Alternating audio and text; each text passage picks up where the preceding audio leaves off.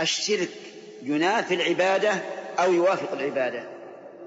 هو ينافي العبادة تماما. قال الله عز وجل فمن كان يرجو لقاء ربه فليعمل عملا صالحا ولا يشرك بعبادة ربه أحدا من الشرك الرياء أجارني الله وإياكم منه. الرياء أن يعبد الإنسان ربه ليحمده على العبادة. وليقول ما شاء الله هذا من العباد. هذا شرك وهو مبطل للعبادة لقوله تعالى في الحديث القدسي من عمل عملا أشرك فيه ما غير تركته وشركه ولكن احذر من كيد الشيطان. احذر من كيد الشيطان لأن بعض الناس يقول أخشى أن أعمل هذه العبادة يكون رياء.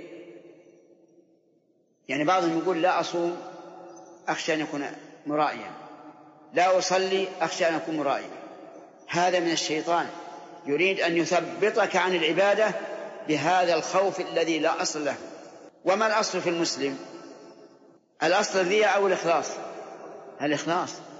لا يخدعنك الشيطان ويقول اترك العمل هذا لأنك إن فعلته صرت مرائيا.